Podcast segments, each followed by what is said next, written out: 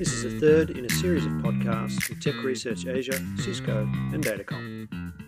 Hello, everyone. Thanks for joining us. My name is Trevor Clark. I'm a director at a company called Tech Research Asia. Um, today, we're going to talk around private cloud and its role in the future as we move into a hybrid or a multi cloud world. And joining me today is Mark Isles from Tech Research Asia, uh, Daniel Balbers from Datacom, and Rodney Hamill from Cisco. So, gentlemen, thanks very much for your time today. Thanks for having us. Thanks, Trevor. Looking forward to chatting with you.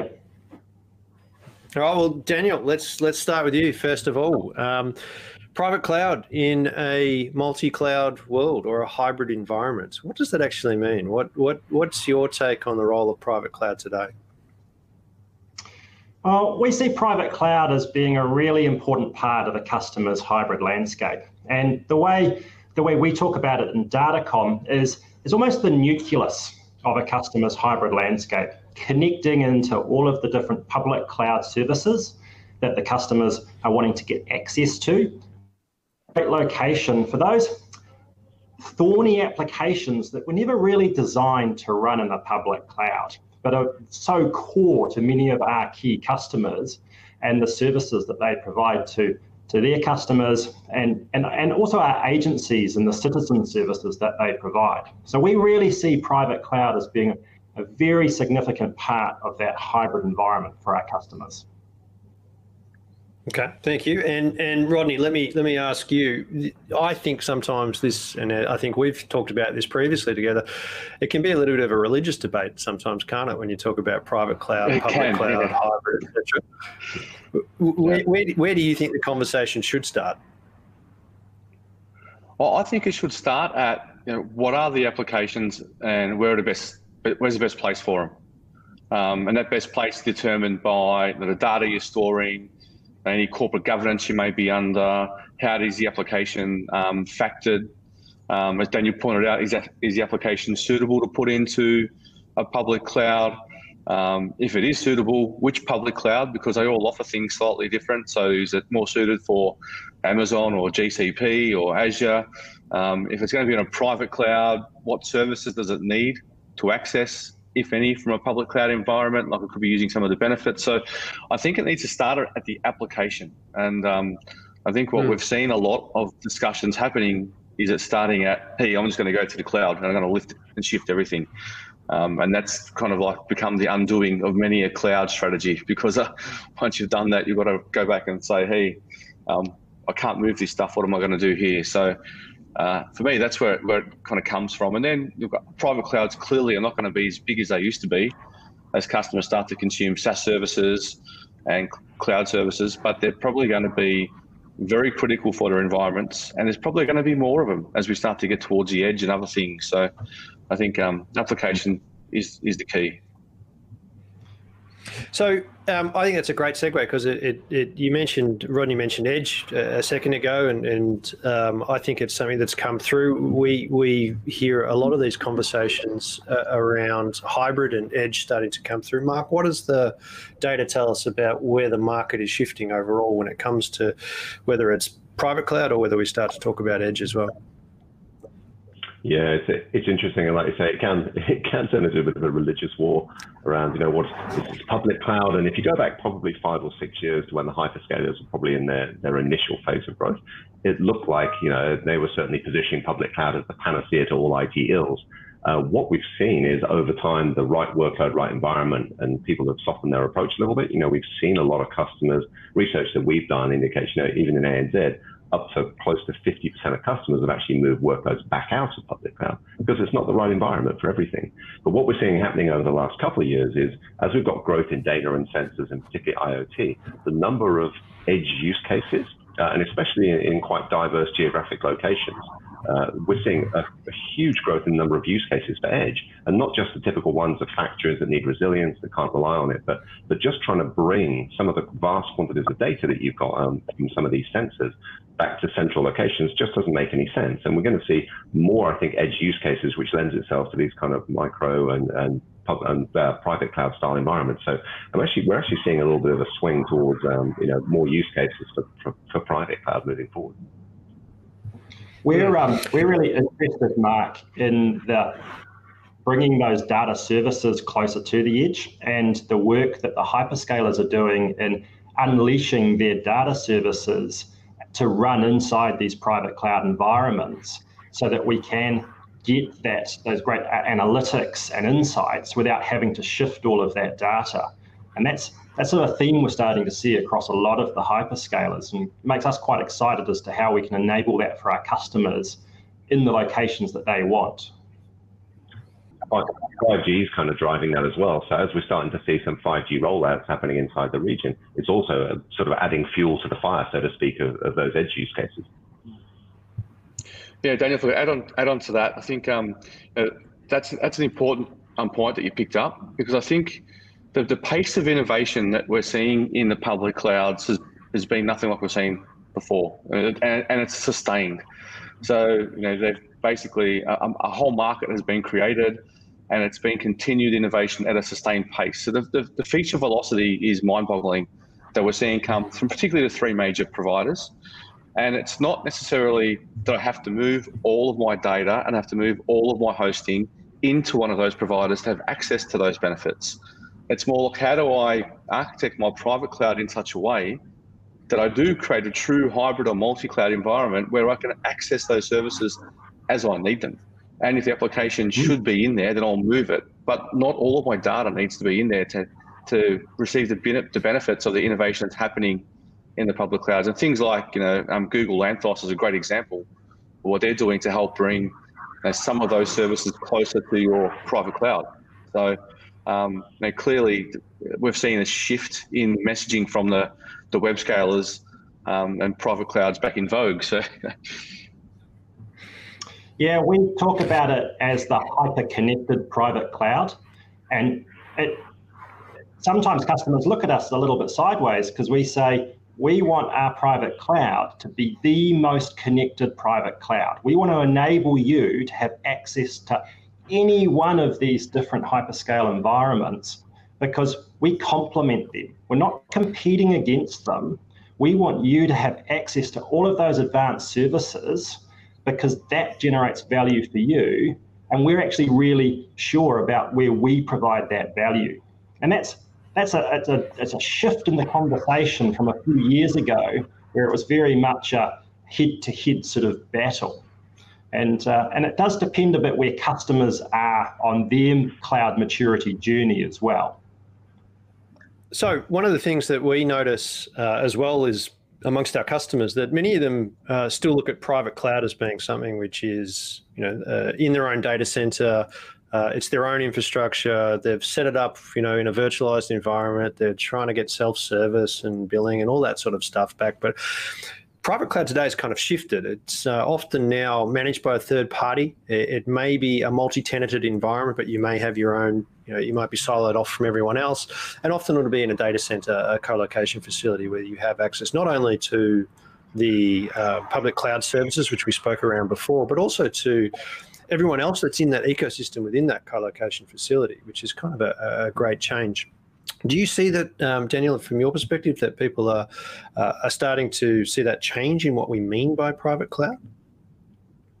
Oh, absolutely, Trevor. And in fact, we've actually sort of shifted our, our vernacular in the way we talk about our datacom cloud environments over the last year or so to, to call them private cloud. And in the past, that was very much a dedicated you owned everything. But our private cloud environment today um, is full multi-tenancy with, with isolation for obviously every client. But we offer the whole gambit from co-location facilities for customers who have those, those mainframes and those servers, which they just need to sit next to that cloud, through storage as a service, where customers just want to get access to, to storage but plug it into their environment, all the way through to that full multi-tenanted uh, cloud platform for customers.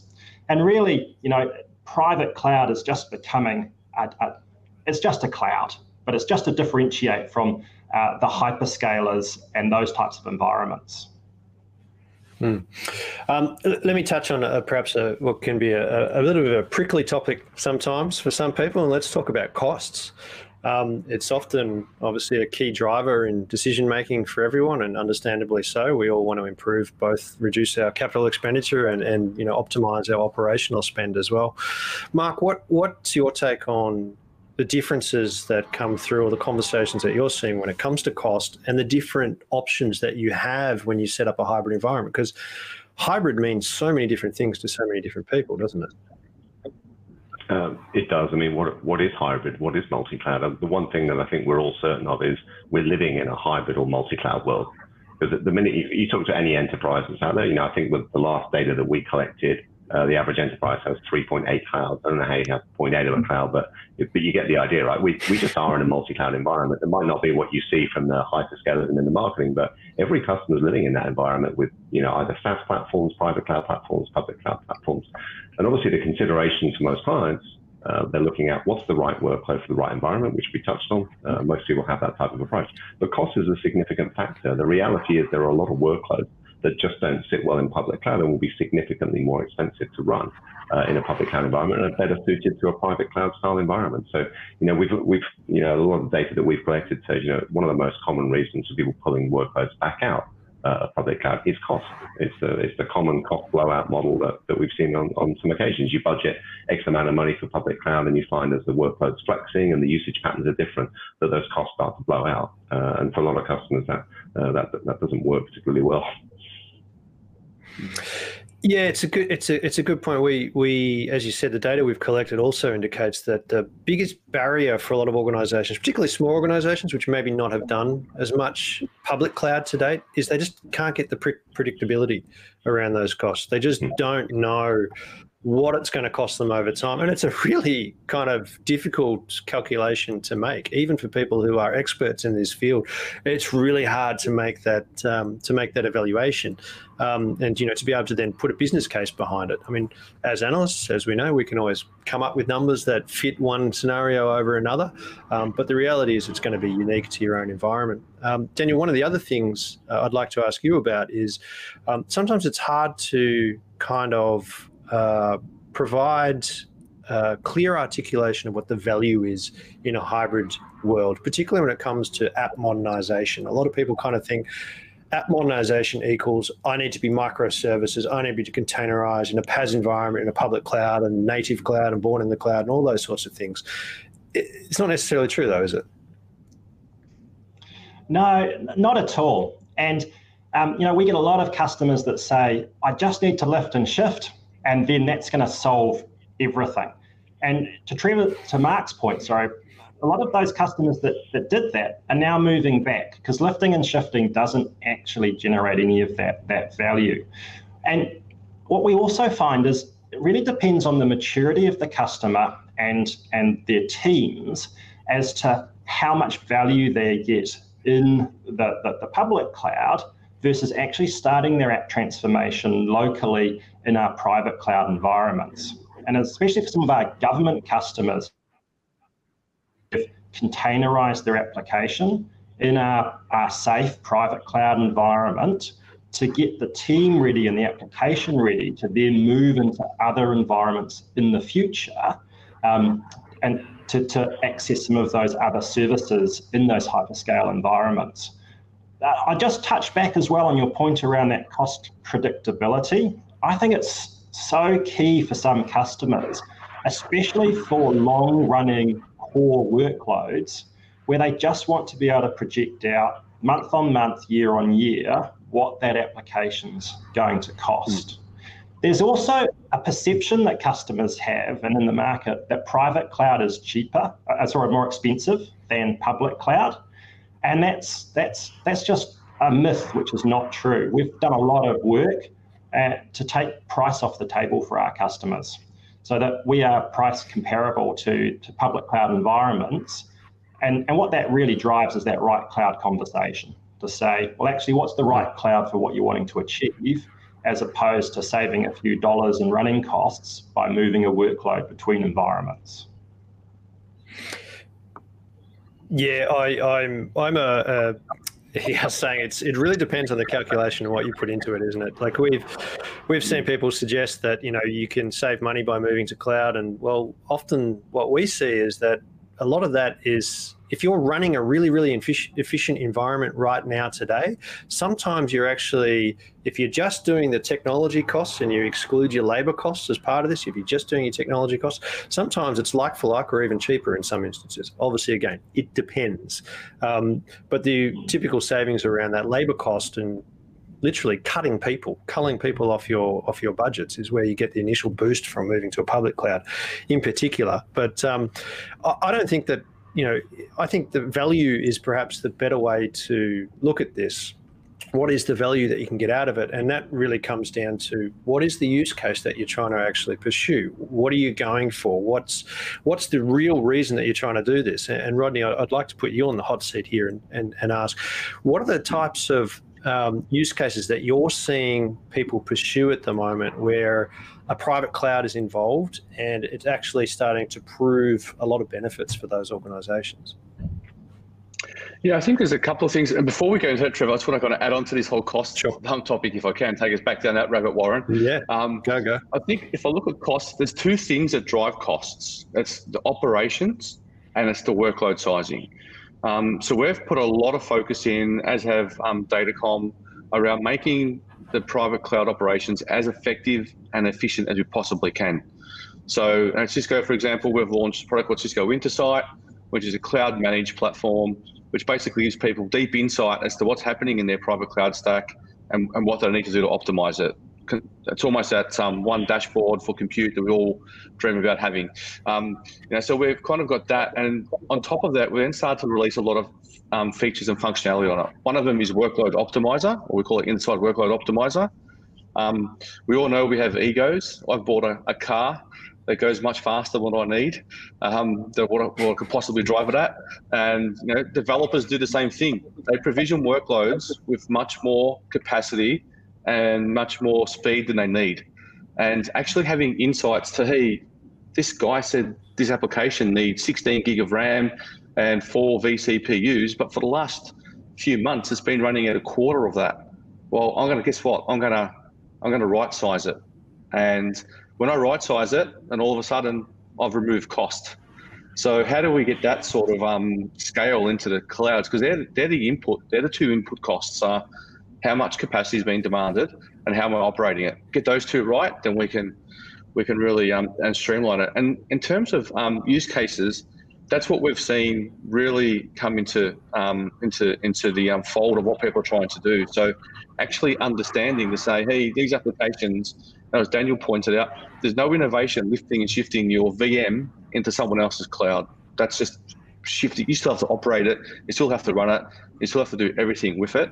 But we're seeing that when private clouds are sized correctly, uh, optimized correctly, and they've got the tools on them that are really driving um, operational efficiencies, then that's where we're, we're seeing a lot of focus for customers invest back into private cloud. And then they say, hey, I can connect out to public clouds and still consume services. Um, some great examples we're seeing um, are people who are consuming um, things like Salesforce. Um, Cisco ourselves are a massive Salesforce um, user of people consuming Salesforce and they're using the core function, but then on their private cloud, they're writing out a lot of um, bespoke microservices um, on their own container platform. And then they're connecting the two together. And then they're really driving innovation because they're not beholden to what innovation is happening in that public cloud. They're doing it themselves. And because it's all done in their own cloud stack in microservices, it's quick, it's agile, and feature velocity to their users is very fast. So we're seeing that as something that's really starting to um, get a lot of traction in the market as the way people think about how their applications are, are architected. Yeah, and they're really driving them to think about the business outcomes that they're looking for rather than the, the technology um, components. I'm, I'm very fascinated as to where the whole cloud visibility is heading to in the future as customers have more of these hybrid applications knitting together a whole lot of different SaaS, PaaS, and, and IaaS services. Uh, I see that as a real opportunity uh, for, for that Nucleus private cloud to provide that single view across the environment to help customers understand what that landscape looks like. It's definitely a big area of focus for, um, for Datacom and value that we feel we can provide to our customers. Yeah, I, th- I think the, well, sort of circling back to, to points made by both Daniel and, and Rodney. I think sometimes we sort of have this this understanding that says, you know, innovation equals public cloud, or public cloud equals innovation, and private cloud equals keeping everything how it was previously. Uh, and it's not true. You know, there seems to be this perception out there that, you know, if your private cloud means that you're not really doing anything interesting with your workloads and you're just parking them there, uh, and it's purely a cost-based equation, and it's not true. You know, we've got certainly you take government use case and other use cases for doing applications and application modernization in private cloud. People somehow think you can't do containers and you can't do all of these kind of you know continuous integration, continuous development, and getting these new applications transformed or built. Uh, you can do that just as well on private cloud as you can in public cloud. And I think as customers start to understand that a little bit more, it provides a little bit more balance to the equation around where that workload needs to fit. It's so funny you say that, Mark, because often we have customers uh, look a bit surprised when we say, yes, we have a full container platform. Uh, yes, we have file servers that you can just write to rather than having your own file servers. Um, they seem a bit surprised that, that a private cloud can have all of that functionality. And you know, we, we absolutely do. And then then they get really excited about what that means they can do in that, that safe environment. Gentlemen, I'm going to leave it on that that note there because I think it's a it's a great note to finish on that that positive view around innovation and innovation isn't your platform. Innovation is your people and what you're actually trying to do and the business outcomes that you're going for. I think we've we've kind of had a, a good deep discussion around private cloud and the hybrid cloud world today. So thank you very much for joining us, gentlemen. Great to have all of you listening too, and thanks to Cisco and Datacom for joining me today. This was Trevor Clark from Tech Research Asia. See you next time.